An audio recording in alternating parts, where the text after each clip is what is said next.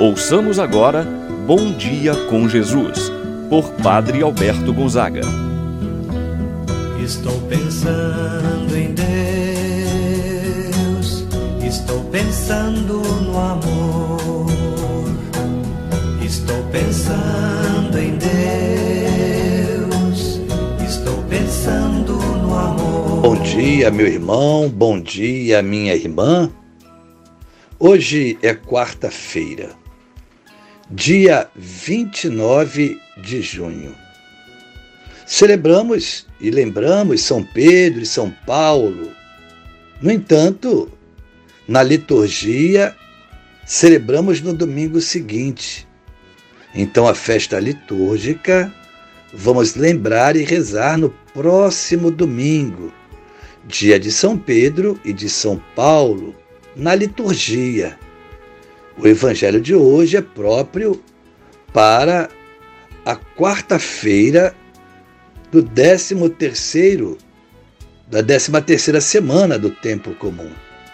Nesse dia então, vamos ver quem é Jesus. Peçamos então nesta manhã por todos os doentes, por você, meu irmão, minha irmã, que reza comigo nesta manhã.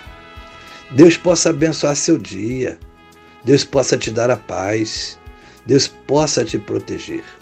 Que São Pedro, São Paulo, cujo dia nós lembramos nesse dia, possam interceder por você, pela sua família. Em nome do Pai, do Filho e do Espírito Santo. Amém. A graça e a paz de Deus, nosso Pai, de nosso Senhor Jesus Cristo e a comunhão do Espírito Santo estejam convosco Bendito seja Deus que nos uniu no amor de Cristo. Rezemos a oração ao Espírito Santo. Vinde, Espírito Santo, enchei os corações dos vossos fiéis e acendei neles o fogo do vosso amor. Enviai o vosso Espírito e tudo será criado, e renovareis a face da terra. Oremos. Ó Deus que instruístes os corações dos vossos fiéis, com a luz do Espírito Santo, fazer que apreciemos retamente todas as coisas, segundo o mesmo Espírito, e gozemos sempre de Sua consolação. Por Cristo nosso Senhor. Amém. Ouçamos com atenção a palavra de Deus no dia de hoje, o Evangelho de São Mateus, capítulo 28, versículo capítulo 8, versículo de 28 a 34. Naquele tempo, quando Jesus chegou à outra margem do lago, na região dos Gadarenos, vieram ao seu encontro dois homens possuídos pelo demônio, saindo dos túmulos. Eram tão violentos que ninguém podia passar por aquele caminho. Eles então gritaram: O que tens a ver conosco, filho de Davi? Tu vieste aqui para nos atormentar antes do tempo? Ora, a certa distância deles estava pastando uma grande manada de porcos.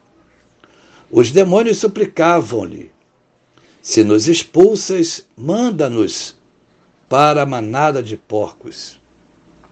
Jesus disse: Ide. Os porcos. E logo toda a manada atirou-se monte abaixo para dentro do mar afogando-se nas águas. Os homens que guardavam os porcos fugiram, e indo até a cidade contaram tudo, inclusive o caso dos possuídos pelo demônio.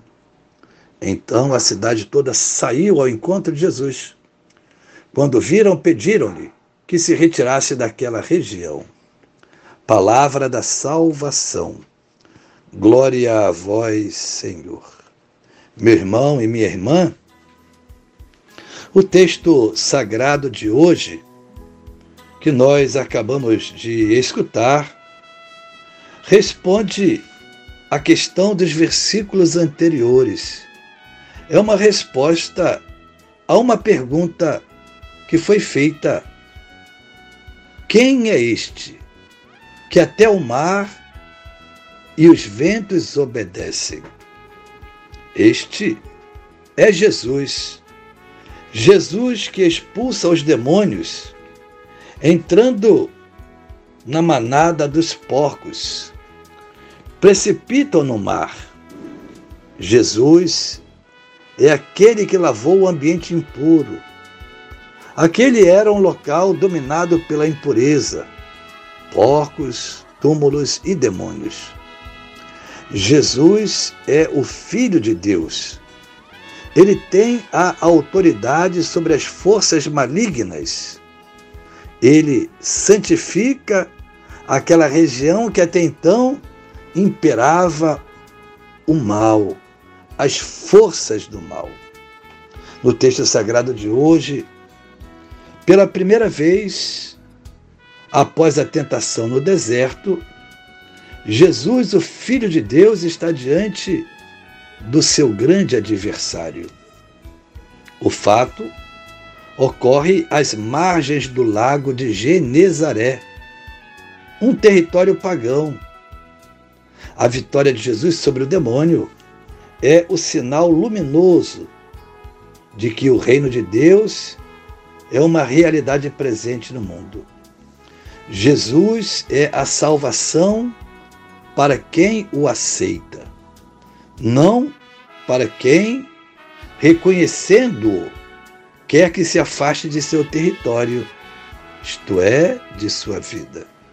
Jesus é a salvação para mim, para você. Nós que reconhecemos Jesus como Senhor de nossas vidas. Quantas pessoas escutam e muito falar de Jesus, mas não o reconhece como Senhor de suas vidas. Abramos o nosso coração para que Jesus possa imperar, reinar, fazer morada em nossa vida. O Evangelho situa Jesus chegando à região dos Gadarenos. Era uma região de um povo pagão extremamente oprimido, Tal opressão está simbolizada nos dois homens possuídos pelos demônios, saídos dos túmulos. Aquela era uma região onde imperava a morte. No entanto, uma nova esperança chega para este povo por meio de Jesus e de seus discípulos. A presença de Jesus atormenta os espíritos espíritos impuros. A missão de Jesus é exatamente esta: eliminar, expulsar tudo o que oprime e mata. Jesus expulsa o demônio desses homens e coloca na manada de porcos, animais tidos como impuros. Isto significa colocar o mal na categoria de impurezas significa bani-lo da vida do homem, de modo que não oprima mais as pessoas. O demônio foi expulso, foi mandado para a manada de porcos, que se precipitou no mar. Este se encarregou de absorvê-los. Este povo tão oprimido, mesmo presenciando estes grandes sinais realizados por Jesus, não o reconhecem como Salvador e pedem a Jesus para se retirar da região deles. Quantas são as pessoas hoje, meu irmão, minha irmã, que sabendo dos sinais realizados por Jesus, permanecem indiferentes. Oremos para que o Senhor nos purifique do espírito da maldade.